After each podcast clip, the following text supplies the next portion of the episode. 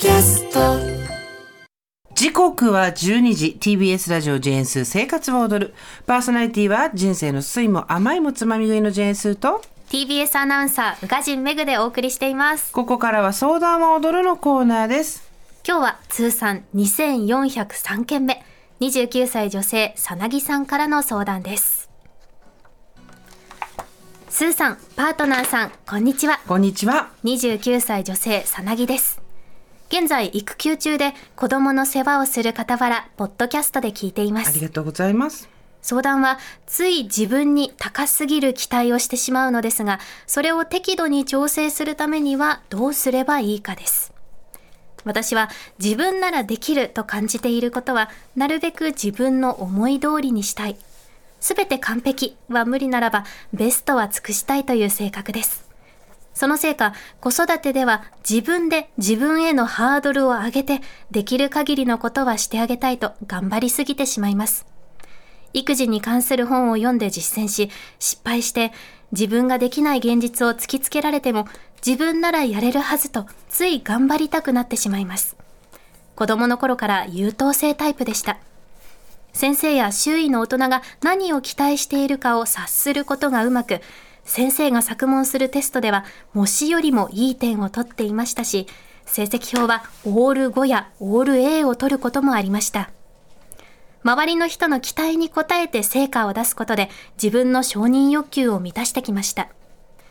仕事でも自分に期待をかけてくれた企業への入社を決めて働いてきましたが最近は会社や上司から期待されていないと感じており転職を考えています。周囲の自分よりも権威や立場がある人尊敬できる人に自分に期待してほしい自分を見てほしいと思っているのです。以前の相談のスーさんの回答で他者への期待はこう動いてほしいと思う支配欲の表れという話がありとても刺さりました。きっと私は自分や自分の周囲のことをコントロールしたいんだと思います。でもどう考えても不可能なこともありますよね。頭ではわかるのですが思考の癖がついているように思いますこのままでは自分で自分の人生を生きづらくしてしまいそうと思っています。何かアドバイスをいただけますと幸いです。はいさなぎさんありがとうございますありがとうございます。宇賀神さんは意外とネガティブっていうのが今日オープニングで分かりましたけど、はい自分に対する期待はどれぐらいありますか？ネガティブなので逆に自分へはあまり期待していなくて、うんうんなので一つ何かを達成できるとあすごい自分できたじゃんって、うんうん意外と褒めるタイプかもしれなういです。ん。だからじゃあそんなにやらなきゃやらなきゃってことで追い込まれたりはしないんだ。プレッシャーを感じる時はあるんですが、うん。でもこんな始まりの時だね。うんこんなにできない自分なら何か期待したってしょうがないじゃないかってうん思ってしまう感じですね。健やかにネガティブなんだね。健やかにネガティブ。健やかネガティブなんだね。うん、そうですね。この、えー、さなぎさんなんですけど、期待っていうことがいっぱい出てくるんですよ。ん一番最初から高すぎる期待を自分にするとか、あとは周囲や大人が何を期待してるのかを察することがうまい。うん、周りの人の期待に応えて成果を出してきた。仕事でも自分に期待をかけてくれた企業、じ会社や上司から期待されてないと感じると転職したくなる。もっと自分に期待してほしいと思うと。で、もう、い一つのメールの中に6回も7回も期待っていう言葉が出てくるんですけど、ただ、えー自分に高すぎる期待をしてしまうっていうことと、人の期待に応えたいっていうことは、ちょっと違うじゃないですか。うん、そうですね。うん。なぜかっていうと、自分に高すぎる期待をすることの着地点が、自分で自分を、えー認めたいからとか、まあ、完全自己完結型、誰が何を思うじゃなくて、自分に満足したいからっていう期待かと思いきや、はい。えー周囲の大人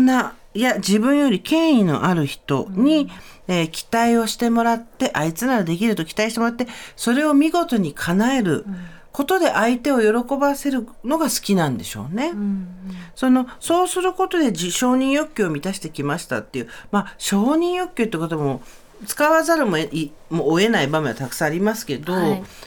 結構もう手垢もつきまくってきたなっていうのもあるんですが、そのうーん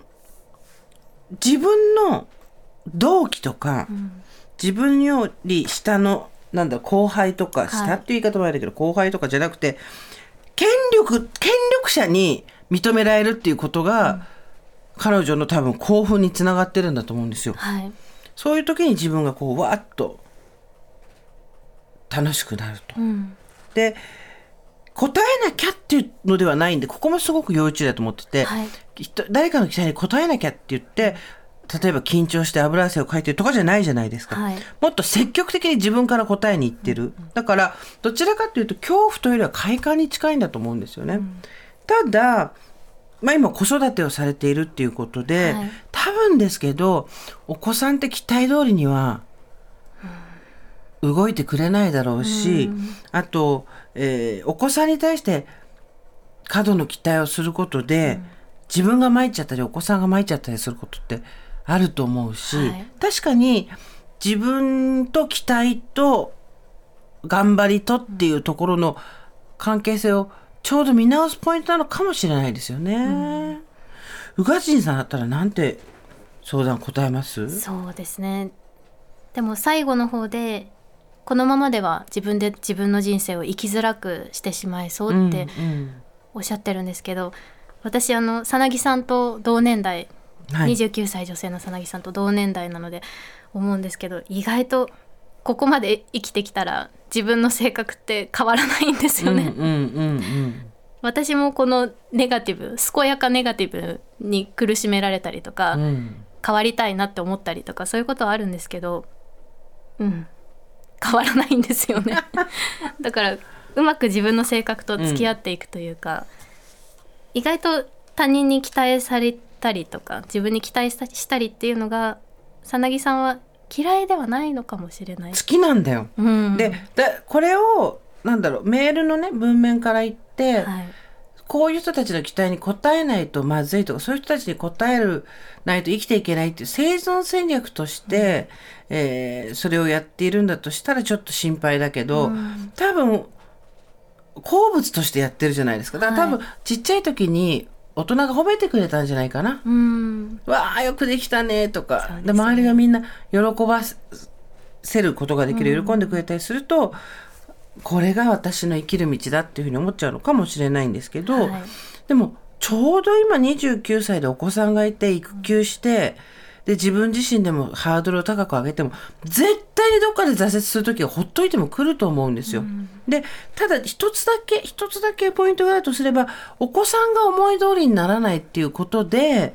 えー自分の頑張りが足りないんだとか、この子がおかしいんだとかっていう、どっちかのことを絶対思わない。っ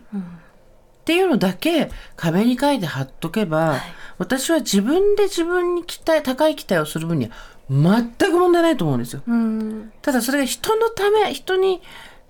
喜んでもらうためというか人を喜ばせて自分が気持ちよくなるためだっていうところの回路を少しずつこの機会に直していって、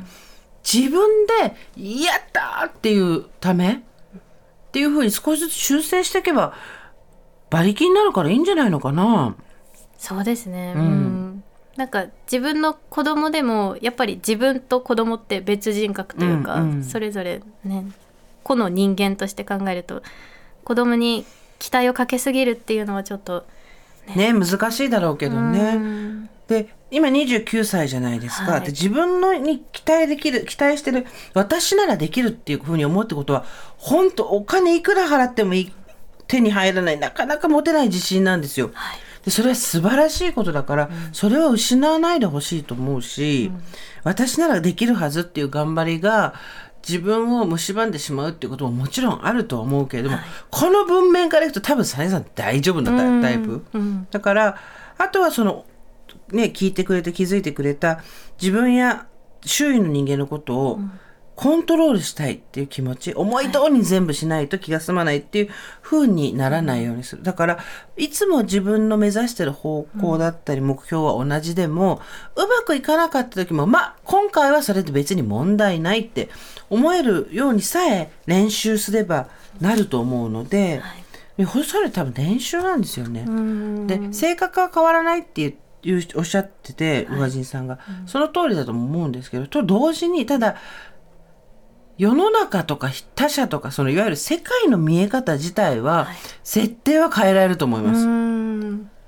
でそこを変えないとものすごい苦しくはなっていくと思うので、そこはちょいちょい直した方がいいけれどもやっぱり誰かの期待に応えて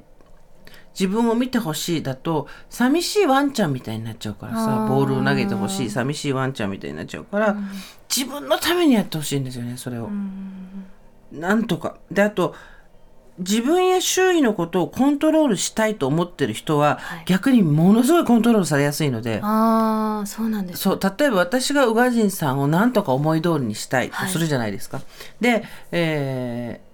こうやったらいいよああやったらいいよって言って話をする、アドバイスをする。でははいはいって聞いてるけど7聞いて3聞かないとかっていうことを宇賀神がさんがするとするじゃないですか。はい。そうすると執着が生まれるんですよこっちに。なんでこっちに言ってること7は聞いて3は聞いてくれないの？でその3聞かないところはケロッとしてたりすると、はいあと3あるじゃんってこっちは言いたくなるじゃない。ああなんで言うこと聞かないの？そう。ってなってっちゃうんですよ。最初はアドバイスしてたつもりが、でそれを宇賀神さんが無意自覚にやってるんだったらいいけど、世の中にはいろんな人がいて、自覚的にそれで人をあの立場的に言うと下から、はい。下からコントロールできる人っているんですよ。へえでそういうところに捕まんないといいなと思う。これから多分先輩とか上司っていう立ち位置になっていくじゃないですか、はい。で気がついたら振り回されてたなんていうことはなきにしもあらずなのでこれから私は、えー、と自分の人生を生きづらくしてしまいそうですって書いてるああるけど、はい。自分に期待してもよし、周りの人が喜んでる顔を見て楽しいのもよし、はい。だけど自分をまず第一に喜ばせる。ことを、ね念頭に置く。そして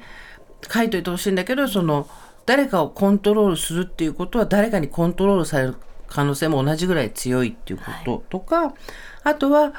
やっぱり失敗しても大丈夫と思うことかな。でもここも思ってんだよね。失敗して自分ができない現実を突きつけられても自分ならやれはるはずをつい頑張りたくなってしまう。そうなんですよね。逆にこう燃えてるというか、ん。頑張りたくなるっておっしゃってますもんね、いいと思うけどね、そんなに